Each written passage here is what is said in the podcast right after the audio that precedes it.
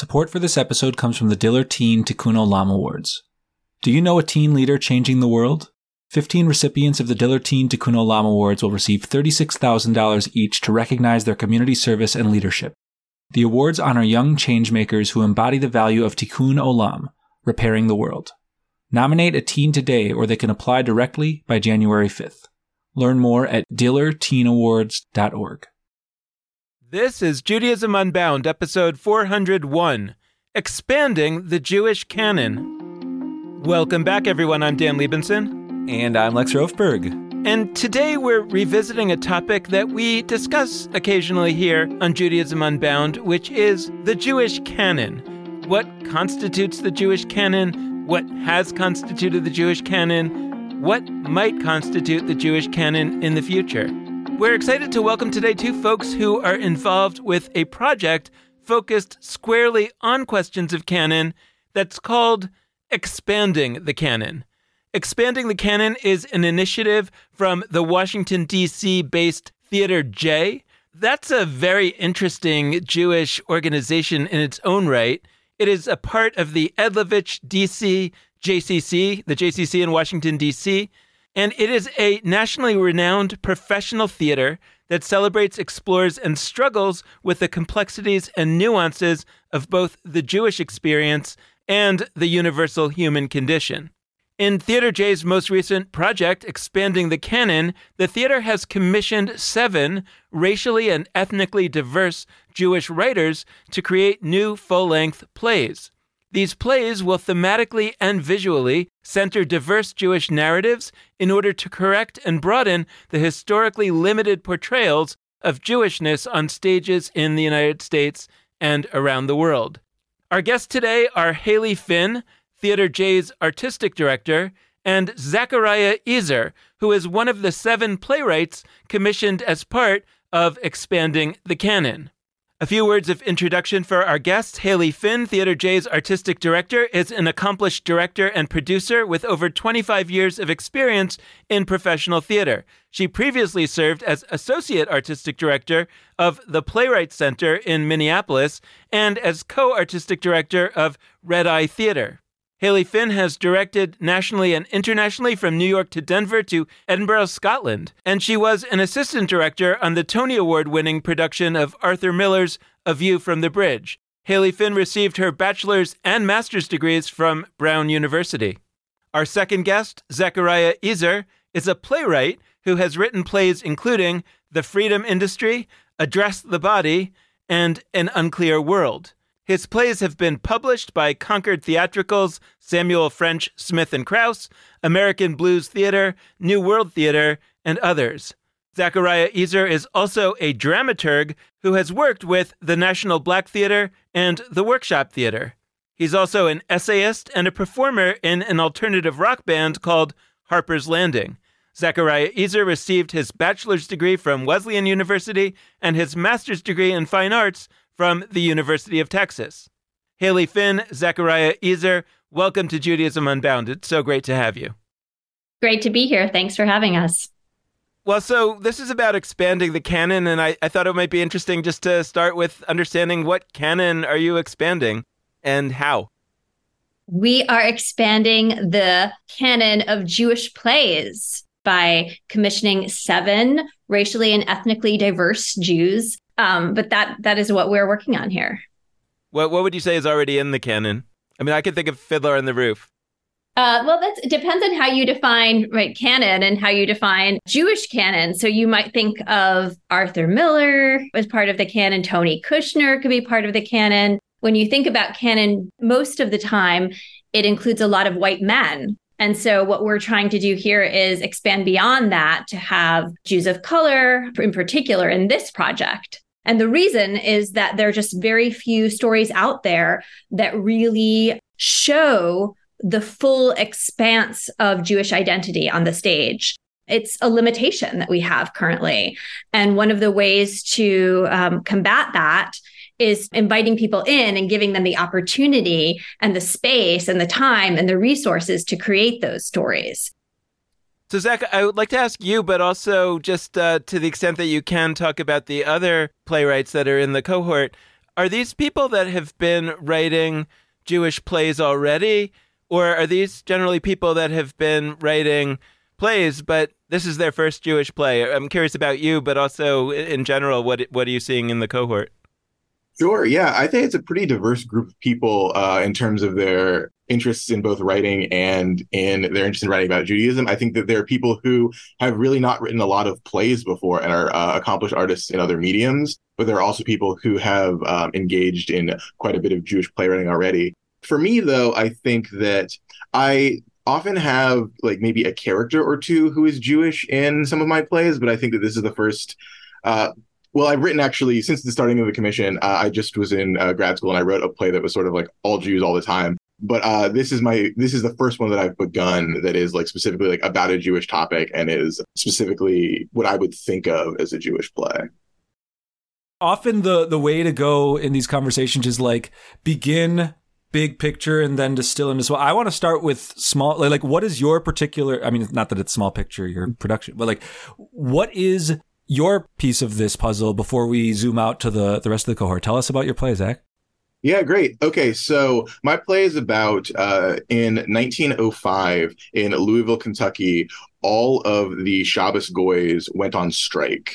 Um, and so it is a strike play about that era, sort of an intersection of a lot of different like race, gender, religiosity, the, one of the things that I found interesting in one of my re- in my research is that Jews who had specifically Shabbos goy, which is uh, a non-Jewish person who does work for a very religious Jewish person on the Sabbath, specifically Jews who had Shabbos goys as opposed to full-time domestic servants, were usually pretty middle class. Instead of being sort of a like rich bosses versus sort of impoverished workers uh, type of story, it's interesting that this is like kind of a small, pretty honestly impoverished themselves minority of Jews in Louisville at this time who are the management side against striking black Shabbos goys because uh, historically Shabbos goys have been uh, young black men are the most common demographic.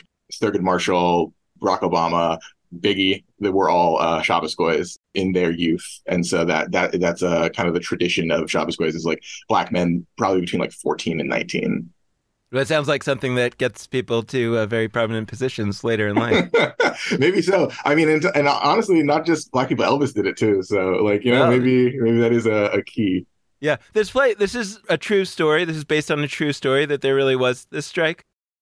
Yes. So I originally found the play, uh, the idea for the play was um, I was just up late one night and there's a newspaper clipping from uh, a leftist Jewish newspaper in Chicago that's like this, that talks about the strike and that is like kind of some of the only information that there is about the strike. There's sort of the only other piece i was actually able to specifically find was in la there was another progressive newspaper that says the strike was still happening two weeks later. But the thing about it is that it was a wildcat strike so there's no like larger union. It was a strike of children mostly children and young adults. Also it was a, a strike of black people against a, a, like a specifically a, a religious minority as opposed to uh, it was sort of a more informal job. So there's just not a lot of like coverage except in these two Jewish newspapers. And furthermore, in, in Louisville in 1937, a huge flood, I found this out during all the research, a huge flood wiped out uh, all the low lying areas, which were where a lot of uh, ethnic minorities live. So there's just not a lot of um, information of the flood wiped most of it out. So I've been doing a ton of like local color research, but it is, this is a real event. Uh, but unfortunately, not a lot is really known about it. Jews and Jewish communities, we tell stories about ourselves. And we do so by looking at the past and I'm going to use like a hyperbolic verb. I don't really fully mean it, but just for the purposes of provoking everybody, um, we cherry pick. And I don't say that like with malice. We, we're not lying to ourselves, but every cultural group, we look to the past, we find certain people or groups or stories that are part of our story. We center those and then we decenter others. And I think if you were to talk to most Jews today, um, especially American Jews, and say, okay, Jews and strikes. Which side are the Jews on in strikes? Right? Like that's a it's a bizarre question to ask, but I think there's many pe- people tend to be familiar with the general notion that in American Jewish history, Jews have been on the left. I mean, even folks who are not deeply embedded in Jewish institutions, there's this fascination with how Jews seem to almost always in the last half century plus vote for Democratic candidates. And so when you look even earlier to that, to, you know, labor movements and their history, Jews take a lot of pride in how we've often been the strikers. But I think this story, part of why we haven't maybe heard much about it, is that we're not the ones striking. It's specifically those who are in Jewish communities and not Jewish, the Shabbos who are striking against Jews. And that's like, that's an uncomfortable thing for people who want to see themselves in stories of righteous protest, not being protested. So I guess, Zach, I'm curious, like, is that part of what you're interrogating here? Or like, why tell this story now is kind of my question. Absolutely. Yeah. I'm the thing I'm thinking really about is the history of black Jewish relations and sort of how it exists sort of on stage. Pretty limited, I would say. And a lot of the most famous stories are written either by non-black people and by or by non-Jews. And very few, if any, are written by people who are black and Jewish. And so uh, it was interesting to me to find sort of a, a flashpoint uh, of that, especially because Louisville was such a, a, sort of vibrant community, and there were black people who had converted to Judaism, and there were like, and Louisville's really, and Kentucky's a weird state because it was sort of neutral during the Civil War, which like there was slavery and Jews did own slaves, maybe not even 50 years before this event happened, but also Jewish people fought for the Union. So it is, it like, yeah, the complication of this history is what really interests me as you're saying, um, Jewish people are used to being maybe more left, but when it comes to specifically that relationship, when it comes to Jewish people and Black people, they're a little more depicted on the management side. And so I wanted to complicate both how Jews see themselves, but also perhaps that history a little bit. The strike was always my interest. Once I found that newspaper clipping, I found it actually before the uh, commissioning program had begun. It had just been something that I've been sitting on for a while because I'm like, this would be a great play. I just need maybe the right venue and support to be able to to bring it to life. Uh, I talked to, um, in addition to the folks over at Theater J, some other like Southern Jewish scholars about how specifically in uh, the Louisville community there was a lot of conversion of Black people to Judaism, segregation was still very much a thing, but that did not stop interfaith and interrace relationships from happening. So two of my characters actually are Jews of color. Kind of the crux of the drama for for me uh, that I was interested in pursuing is the whole play takes place on sort of the last night of the strike, and the strike leader is a young man of color who is in the midst of converting to Judaism and his the completion of his conversion process would be the next morning in which case he could no longer be the strike leader because he can no longer be a Shabbos Goy because Shabbos Goys can't be Jewish.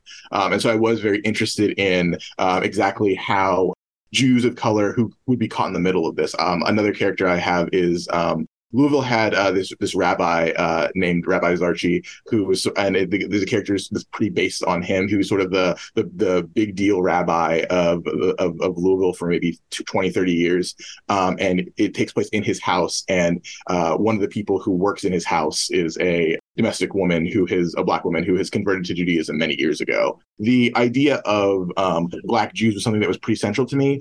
I'm a pretty leftist person in my bones and in myself, so like I am always with labor but as I got into more and more of this, uh, like who who they were exactly striking against, I thought it was just sort of like oh, some rich Jews who had assimilated. But um, in fact, in Louisville, there were sort of two waves of immigrants. It was a lot of German immigrants who had sort of who did assimilate, and then there were uh, and, and they were sort of some of the first Louisville was on the pretty uh, bleeding edge of the reform movement in Judaism. But there was a second wave who remained Orthodox, who were mostly Polish and Russian, who were actually much closer to my ancestors, who are uh, Polish and Russian, and they were the ones who needed the Shabbos and couldn't afford full time domestic servants.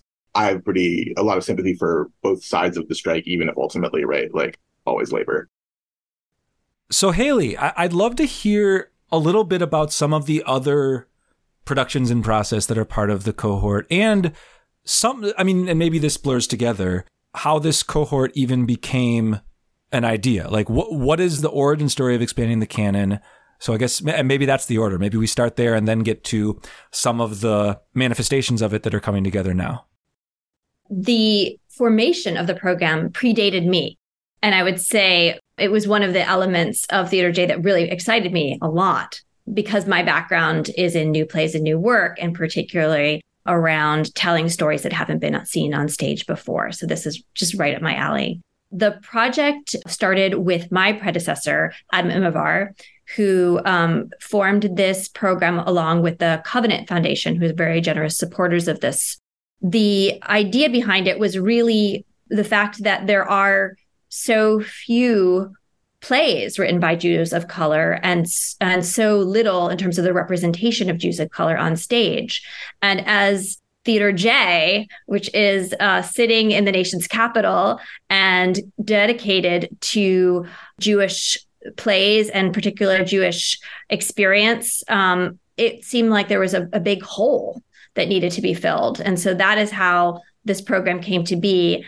The concept was to have seven playwrights part of the program that would be there for a three year period of time and work very closely with Sabrina Sojourner, who has been um, like a mentor to the project.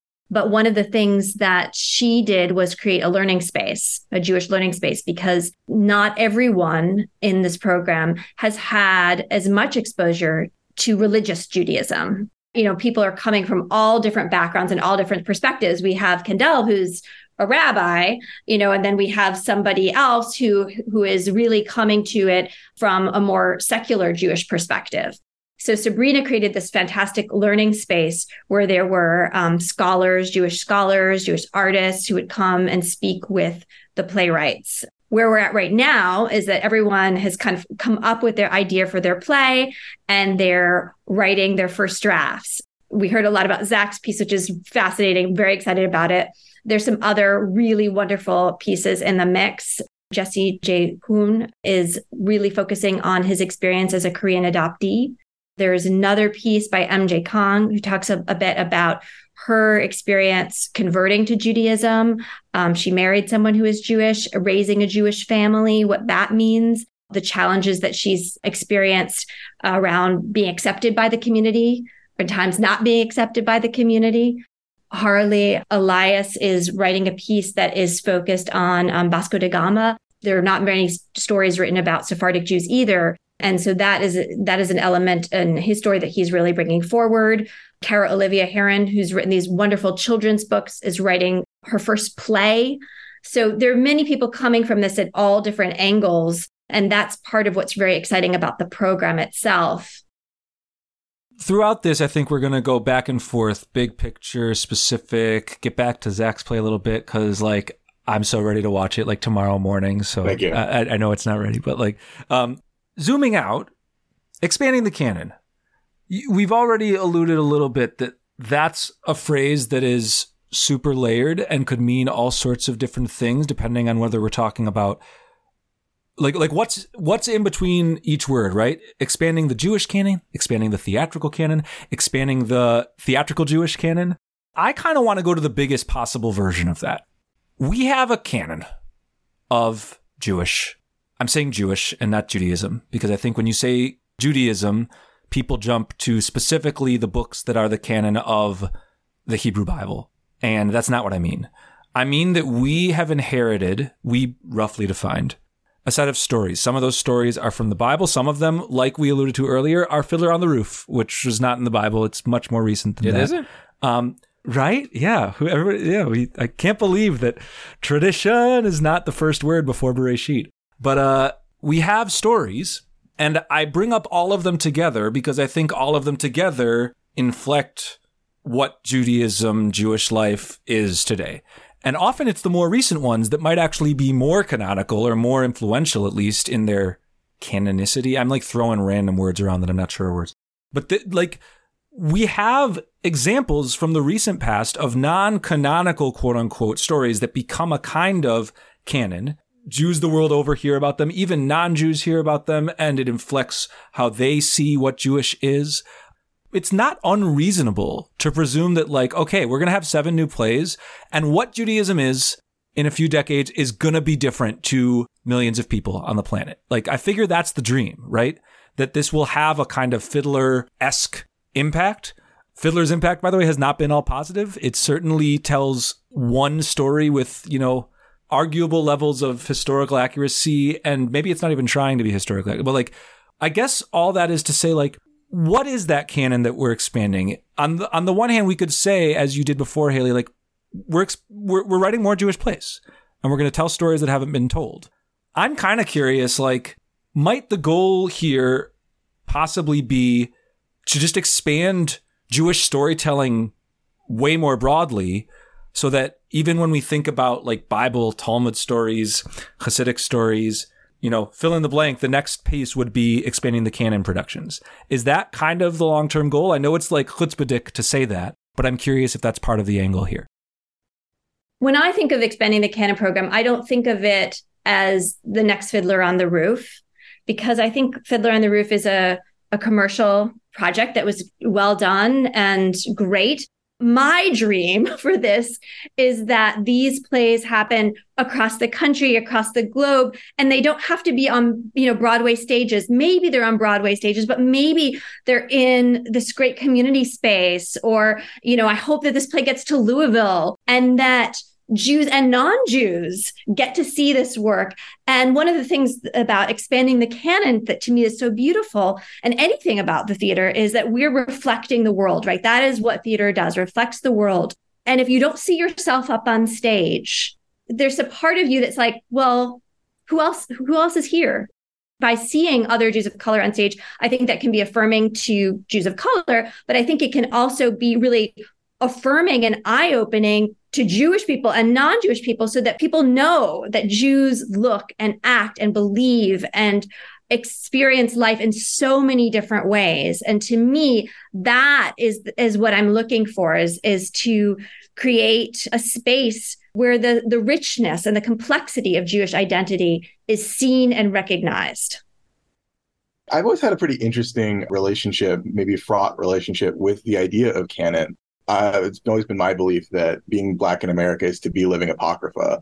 But I, when I was in undergrad, I studied under perhaps the theater's greatest Jew of color, uh, Quiara Hudes. She really shifted my notion of canon to be canon. We didn't really do a lot of sort of traditional theatrical canon studies when I worked under her. It really was a lot of you make your own canon. And uh, if anything, this program has taught me maybe that instead of expanding the canon being an expansion of one individual uh, canon, it's expanding the notion of canon into being able to create our own canons. I think of these plays, mine, the other six, and any uh, other things like this that Theater J or anyone happens to support are things that, yeah, like mine could maybe go to Louisville and start to be part of like that local canon. That would, would be a dream. Uh, maybe Jesse's play becomes uh, really important for uh, adoptees perhaps any of these plays become part of their own canons. Canon draws boundaries and borders. Boundaries and borders are by definition sort of exclusionary and at least rhetorically violent. And so for me, being expanding of a notion of everyone is allowed to have their own canon, everyone's allowed to have the things that like like are important for them is maybe the way that I like to think about it and that what I think this program is doing. I think that canons historically have created borders. You're in the canon, you're not in the canon. And as it's been, it's been historically white Jewish men. And in the case of theater in this country, it's been historically white Ashkenazi men. You know, we could say we're adding more people to the canon and make it bigger, or as Zach said, we're creating different canons, or maybe we're just taking, we're getting rid of that word altogether.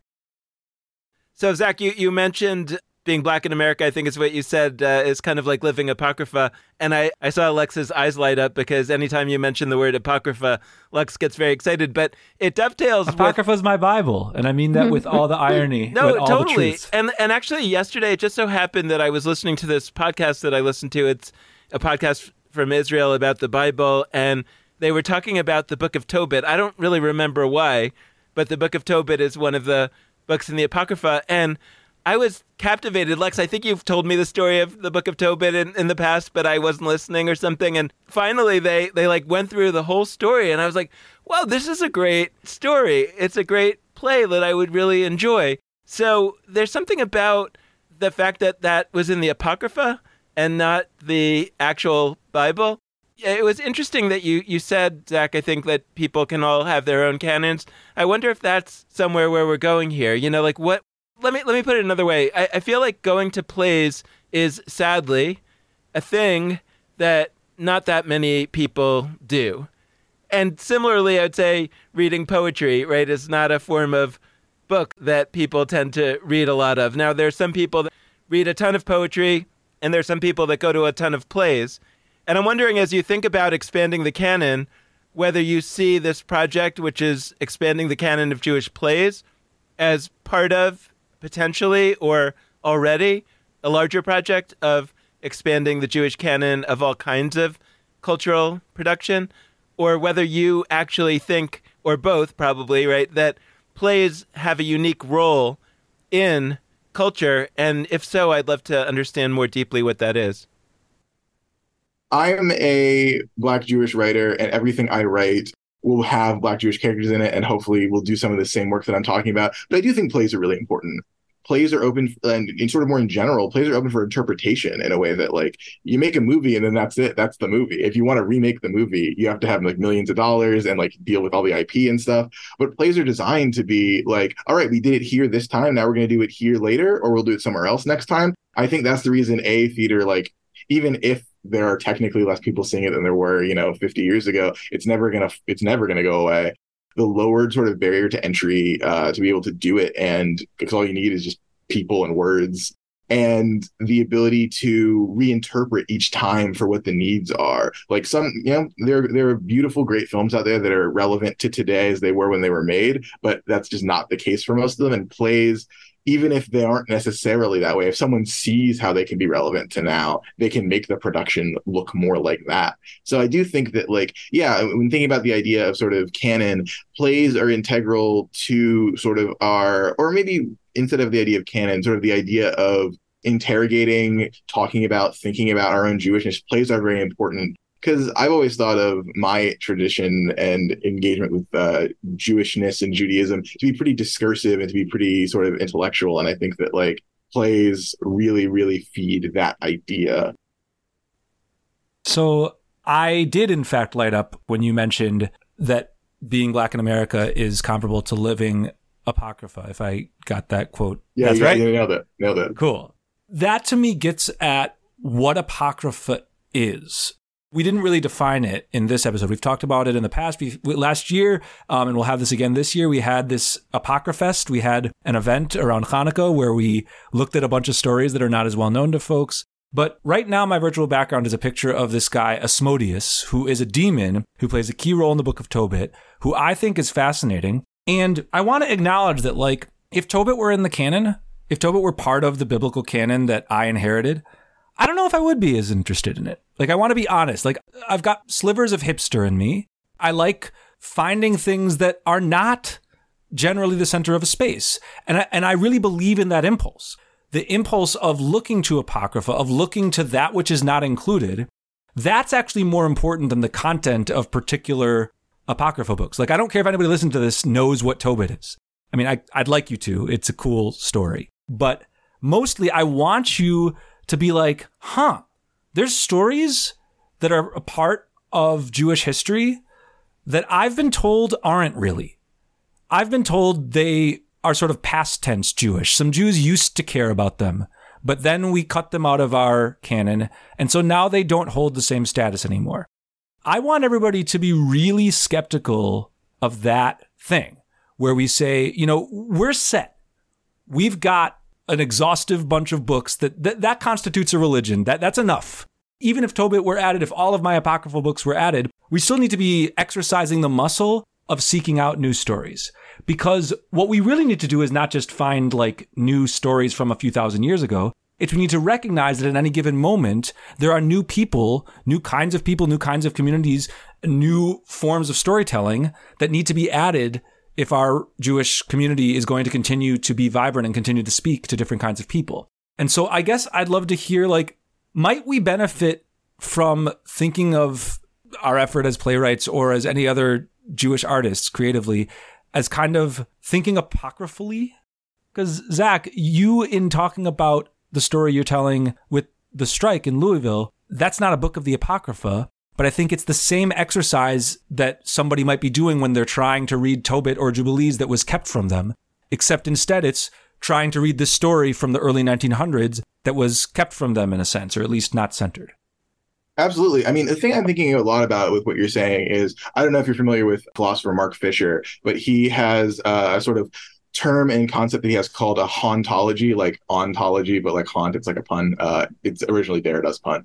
Fisher's whole thing is just sort of like we're we're stuck in capitalism and we're stuck in like a way of thinking. And like what hauntology is is excavating sort of the pre-capitalist mode for different solutions from peoples that were sort of erased and obliterated by culture as it homogenized. And so like he he and he uses that sort of as a metaphor to think about that all the like kind of think about think about thought, I guess. And so that's I feel like I'm always trying to engage in hauntology uh, at any given time with whatever I'm doing. I mean, to maybe put it in your terms a little more, yeah, hauntology is like the constant search for apocrypha not only because it's there but also because it's sort of useful to our present moment right like as, as a practice of thinking about different kinds of people but also that those people have ideas and solutions that like we haven't even thought of uh, and are maybe incapable of thinking of because of our adherence to in this case canon so I am moved by a few pieces that came up from both of you, and I'm flashing back to a conversation we had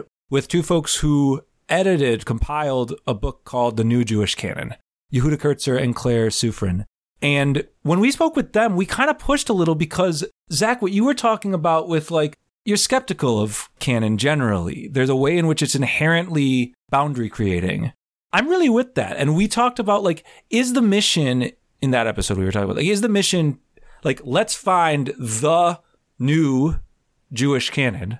We weren't telling expansive stories, so we need to identify the ones that will be, as a whole, more expansive stories. Or is the mission instead of expanding the canon to upend canon? And I took away the the. Upend the idea that there ever is a canon that contains all Jewish stories. And again, I don't think any of the four of us believes that there is like one canon. And I don't think most Jews really do when they think about it, but we, even without meaning to, we've internalized a notion of like, ah, the stories that are Jewish, like they can kind of be found on a certain finite number of pages in a certain finite number of books, Bible, Talmud, and sort of books of Midrash that are marked as official Midrash, official like storytelling. I do think it's kind of more about upending canon maybe then expanding the canon. That's not to throw shade at your name. I love the name. I want everybody to expand expand canons. But like is upend a little bit of what we're going for here? Upending the canon, um, taking away the borders of the canon. One of the things that canon does is it uplifts, right? It it it puts something on a platform, it uplifts. Here's the thing. So I, I think one of the things I want to do is in addition to taking down all those borders of the canon is just to like uplift some stories that we may not have heard of before. Kind of an active giving more resources giving more visibility putting some energy behind some new stories as well. The program is working on maybe two levels in my opinion which is that sort of the way that theater productions work and I mean, not to, to be maybe simplistic to the point of uh, almost being incorrect, but uh, there's kind of new works and revivals, right? And as far as like the revivals go, revivals have to have sort of in the industry a certain level of canonicity in order to be like considered for general audiences, right? Like you can maybe revive a kind of play that's non-canon for a specific purpose, but for the most part, right, revivals are, you know, I would say maybe the same 200-ish plays I have a good friend who I work with, a director who tries to, uh, who's spent a career trying to elevate other plays into sort of that canon level so they can be revived more often. But one of the things I think theater, one of the levels, the, like the sort of industry level that Expanding the Canon, I think is working on is like, oh, hey, Jewish theater, which is like mostly like done through the JCCs, you can't just revive the same nine plays over and over again. And no shade to it, it's a great play. You can't do Fires in the Mirror every year um, for your, uh, you know, non-white play. So let's talk about what other options we can provide you, what we can give you. Like, I think it's uh, none of us have the same canon or, much like me, any idea of canon. Canon is maybe perhaps useful in certain spaces of respectability as a bit of a cudgel, and if you can get your your thing as as oh we're canon too, where you get you get in there. But also when it comes to like serious study, when it comes to like the way that we actually make the art, I'm in agreement with you, and I think uh, Theater J and sounds like Hayley too is really in this place of like we are expanding, like I said, the notion of canon and perhaps making canon less of a thing that in in our intellectual life have such prominence.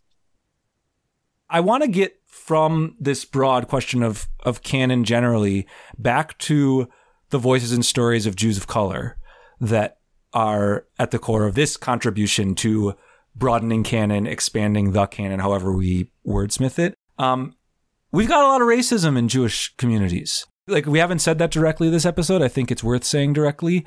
And it's not just about creating a better version of our stories, although that is a really important endeavor that I am invested in. It's about like there are actual people today being micro and macro aggressed in Jewish spaces by largely white Jewish communities. And if we're creating sort of a set of strategies to upend that, to use upend again, some of them are about best practices and how we act differently in synagogues. Some of them are, I mean, we could go through all sorts of practical things and institution by institution kinds of policies.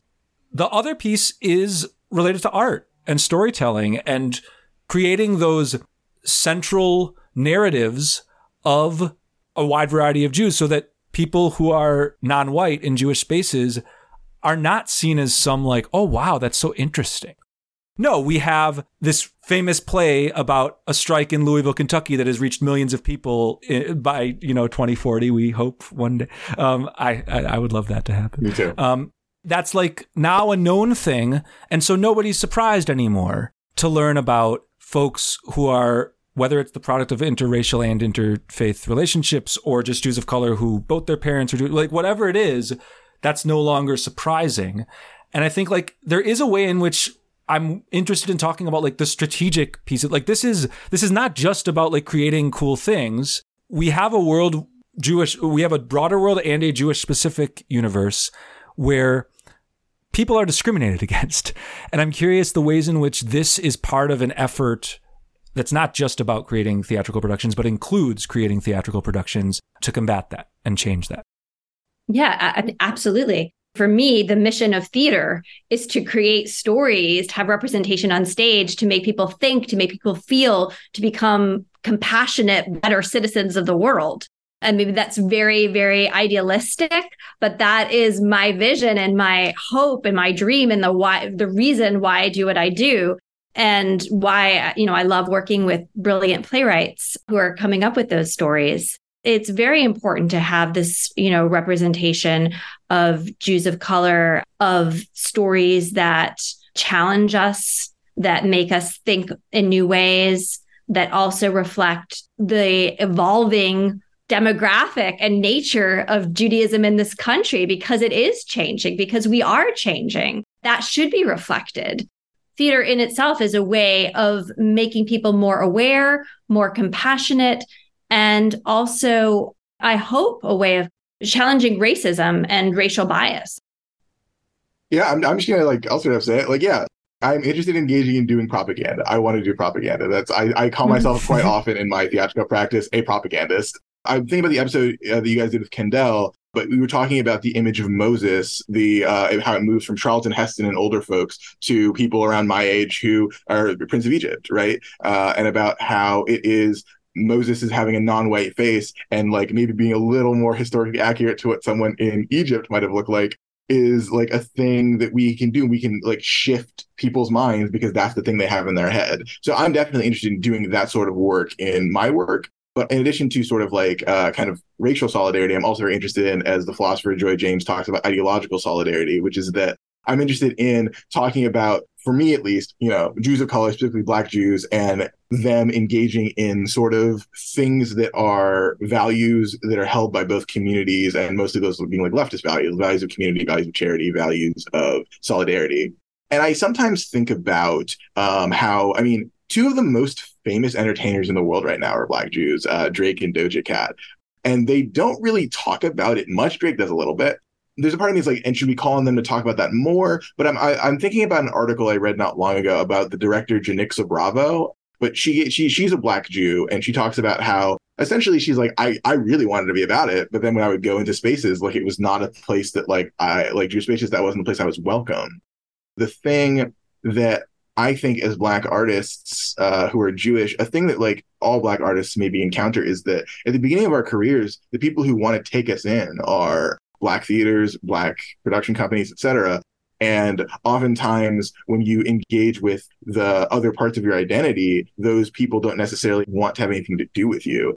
Theater J is like my first encounter with the Jewish theater. It's the first time I've been able to like be able to like be welcome. These kind of programs, I think, are the thing. Like the thing propagandists need more than anything, right, is like funding, right? They just have to be able to like hang out and like you know make make the posters and make the make the plays. So I think that like yeah, I'm very engaged in being a propagandist, and I think that like a place like the it's like yeah here's some money to like make your like strange leftist propaganda thing is uh really important to it and that's for me how we shift the overton window a little bit at a time what i hear you saying to a certain extent is like jews out there you want to get excited when Drake or Doja Cat or Daveed Diggs or whoever appears as a Jew of color who's famous, you have to be welcoming to all Jews of color.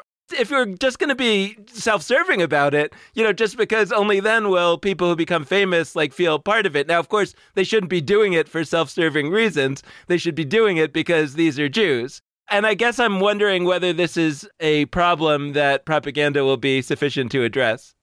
Sure, I no, I think that's fair. And I think that like propaganda is effective when in-person examples are not readily at hand, right? And so I do think that like if in your particular Jewish community, it just is white because there aren't any Jews of color around, then I think the, then propaganda does the work. Like media representation does the thing of like, oh, when I think about Jewish people, sure, I think about all the all like I think about Fiddler on the Roof and I think about like everything that I've thought of in white Jewry that I've been thinking about my whole life. But if also so readily at hand is Daveed Diggs, for instance, right? Then it expands maybe my notion of what it is. But I do think in places where, I mean, in places where there are Jews of color around you, no, propaganda is not as important as being kind and decent to those people and incorporating them into your communities and having them there every day um, so that, like, your empathy is generated that way um, for sure I, yeah the place of propaganda is i mean for me i grew up in a kind of small town in texas where there were not a lot of jewish families i mean in my high school it was just it was just me and sean wagner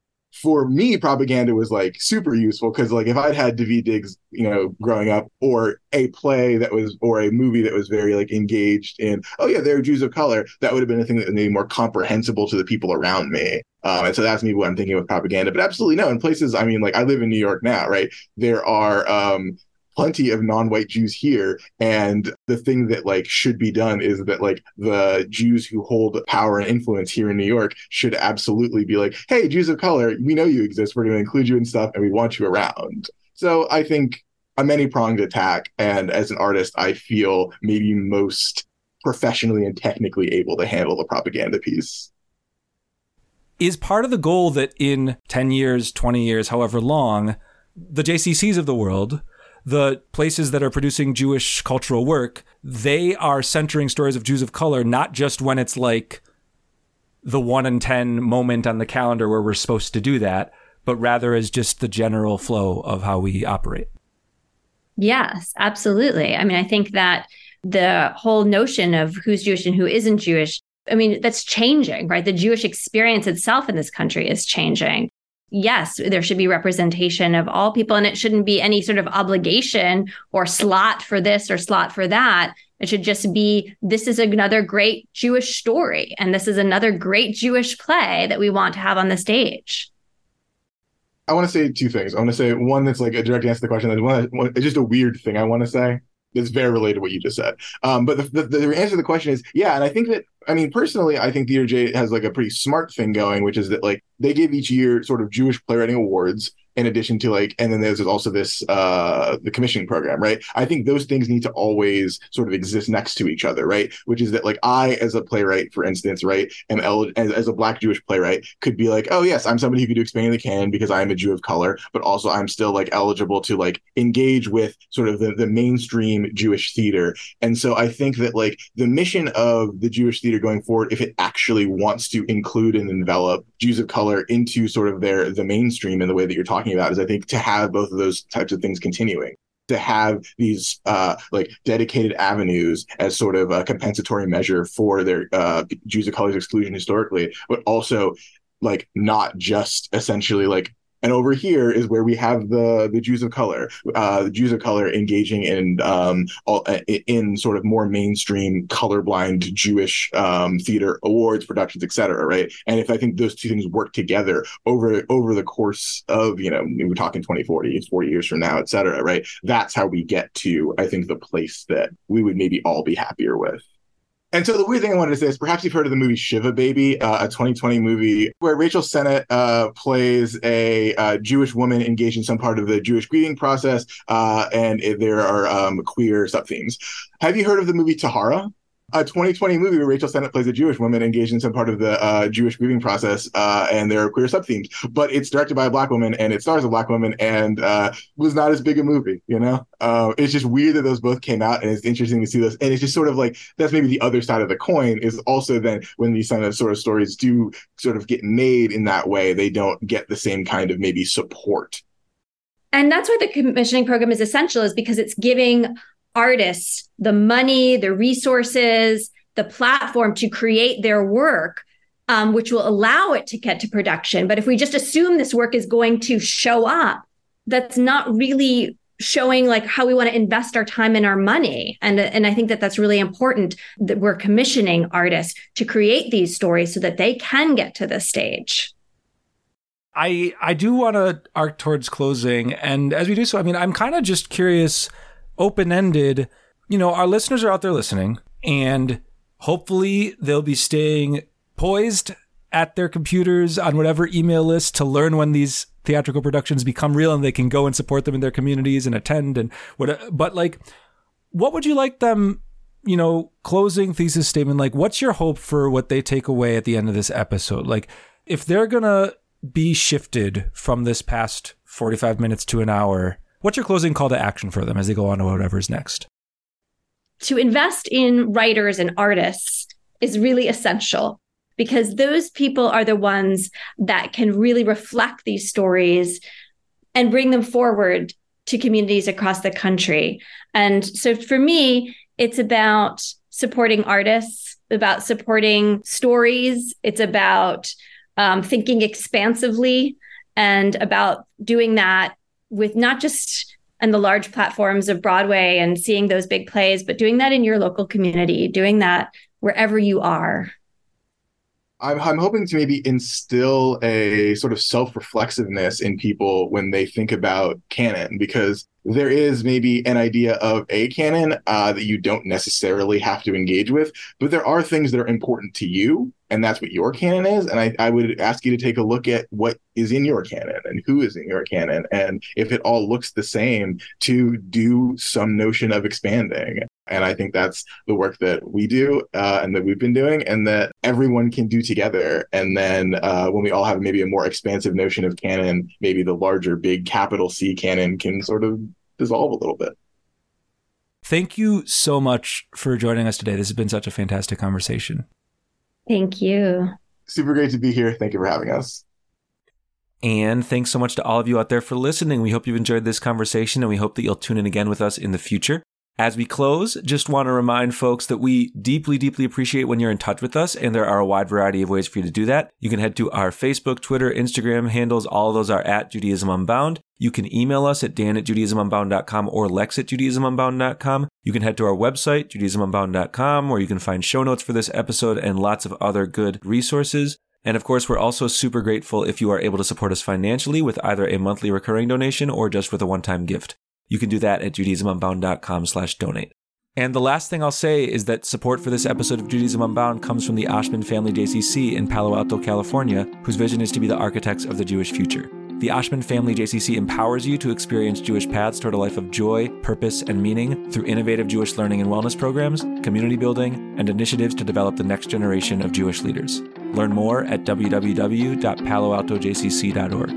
And with that, this has been Judaism Unbound.